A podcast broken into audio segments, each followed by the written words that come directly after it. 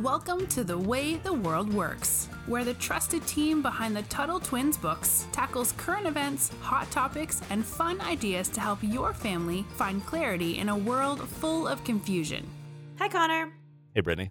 So the workforce has changed a lot, and the workforce meaning like what you know, what what people who are working in the world, you know, what career they do. It's changed a lot, especially over the last decade. Oh, yeah. And a lot of our, our listeners are going to be grown up soon. They're going to be getting their first jobs. Hopefully, if they've listened to us, they'll be getting apprenticeships sooner rather than later.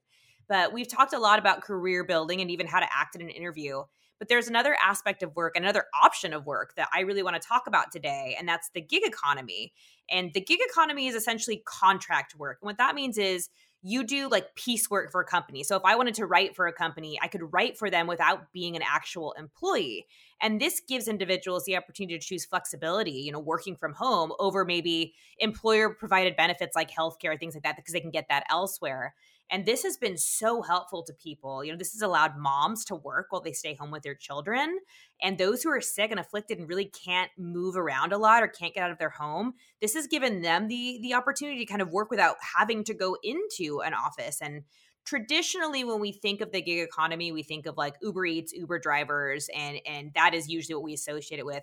But there are other forms. You know, I have a nine to five job, but I also do a lot of contract work. So I participate in the gig economy.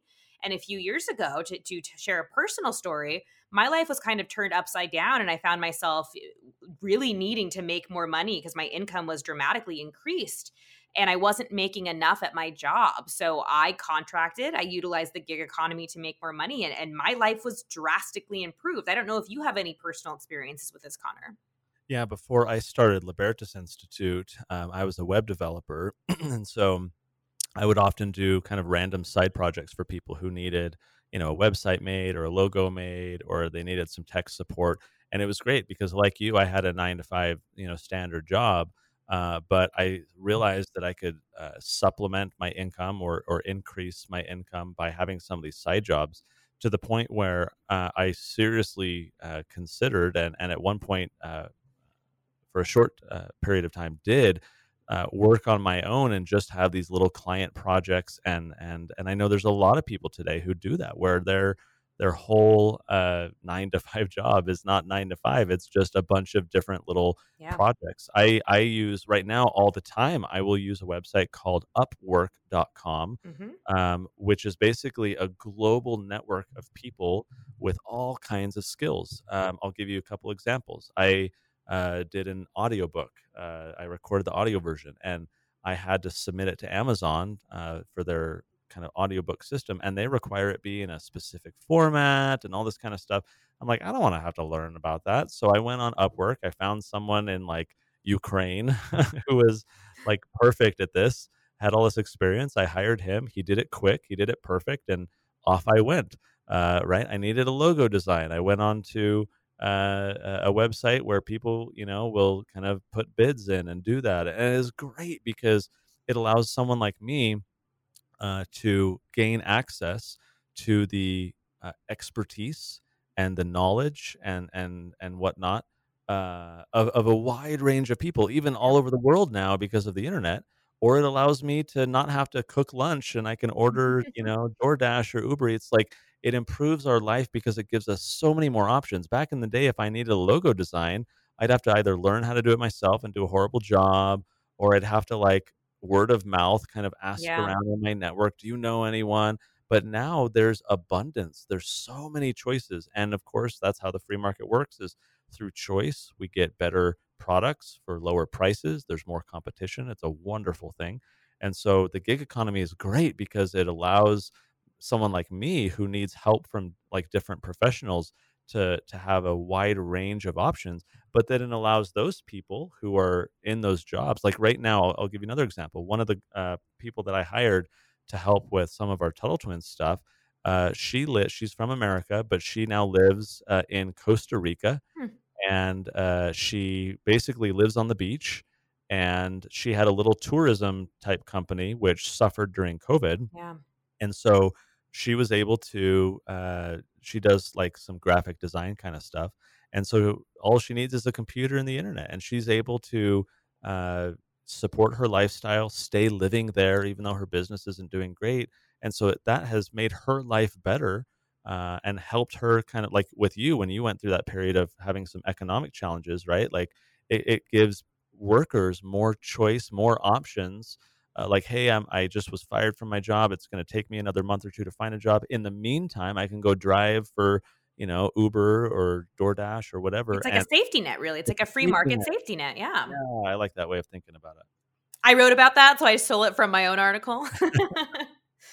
So what's weird about this though is even though this is helping so many people, um, the gig economy is actually under attack, which really scares me as somebody who who benefits from it. Um, so there's a law in California. It's called Assembly Bill 5. And, and this is the first thing in the country that's ever tried to do this. But it's trying to take this flexibility away from these workers. And it's trying to take the flexibility or the convenience away from, you know, people like you or I who might utilize contractors. So basically, government in California, which California's got so many problems, we could do like seven episodes just on what's wrong with California.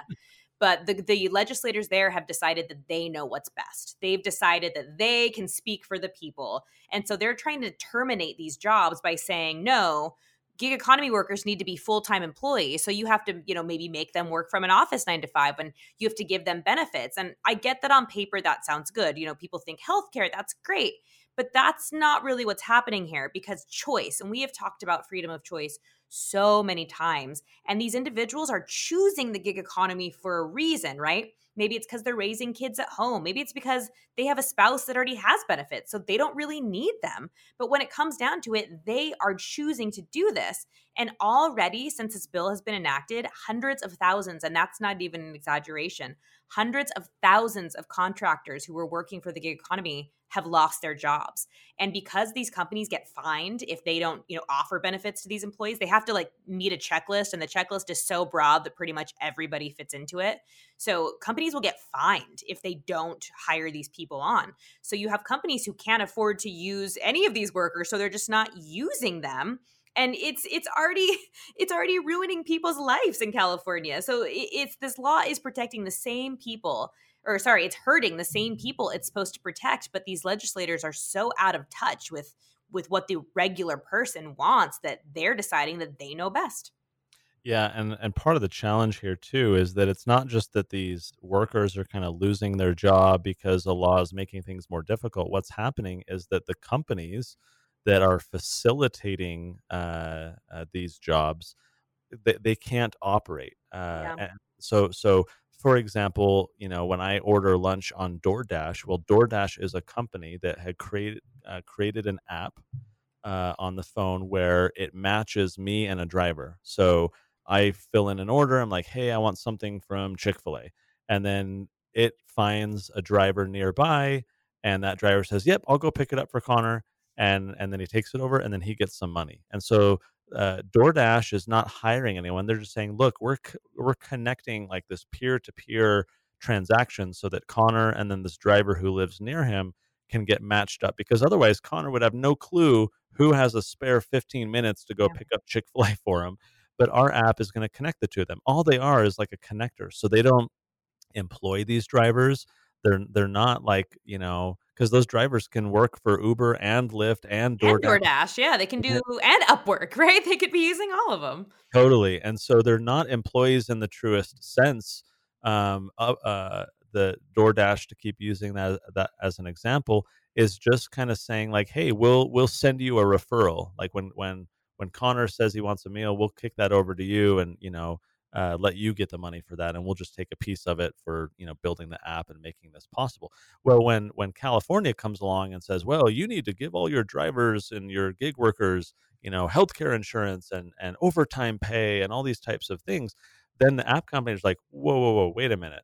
Like that doesn't work with our business model it's like it's like the antithesis like it's the opposite of the business model. Absolutely and so when the companies are like we can't make this work this just doesn't work then what do they do they just say, well, we have to now shut down in California, or we have to get rid of a ton of drivers, or we have to stop operating for a while while we figure this out. We have to raise costs because now it's going to cost us a ton more money. Of course, then people start stop. Uh, excuse me, people stop using the service because it becomes unaffordable. So the, the government so often feels like as you point out, Brittany, it knows what people need. It knows what to do, and and they remove choice and they they add restrictions that make it difficult. And there are other states that are looking at doing the same thing. Even you know, there's uh, proposals in the federal government to do the same thing. And part of me feels like, you know, it's it's these old politicians who don't understand the new economy, right? They yes. they grew up in this time when workers had pensions. In other words, uh, guaranteed retirement plans and they would work for the same company for 50 years right?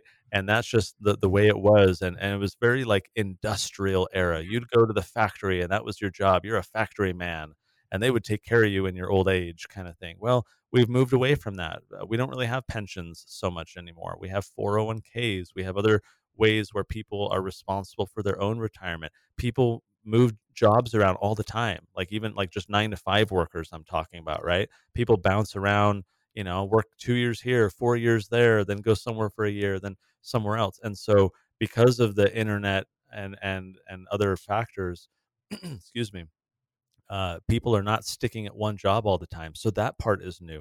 And then comes the internet and apps and and cell phones all over the place. And so now we have gigs uh, the gig economy people being able to do these little tasks even like you know delivering not just meals or people but like hey i need you to pick up my dry cleaning for me. Like yeah. all these things have been made possible. And that is so different from the way it used to be. So you have these politicians that are older and, and feel like, well, the security that comes from a steady paycheck and health insurance being provided by the company is something that everyone needs and should benefit from. Therefore, we need to make sure that this newfangled gig economy is consistent with the way things have always been done.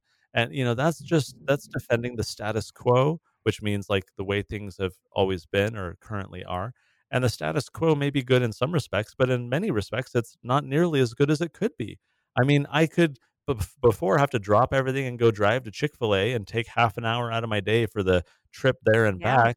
And now I can be more productive, spend that half an hour doing things that benefit uh, way more people, have someone else for a few bucks pick up my meal for me. That makes my life better, which in turn makes the lives better of the people I'm serving and whose uh, whose lives are being benefited by my work.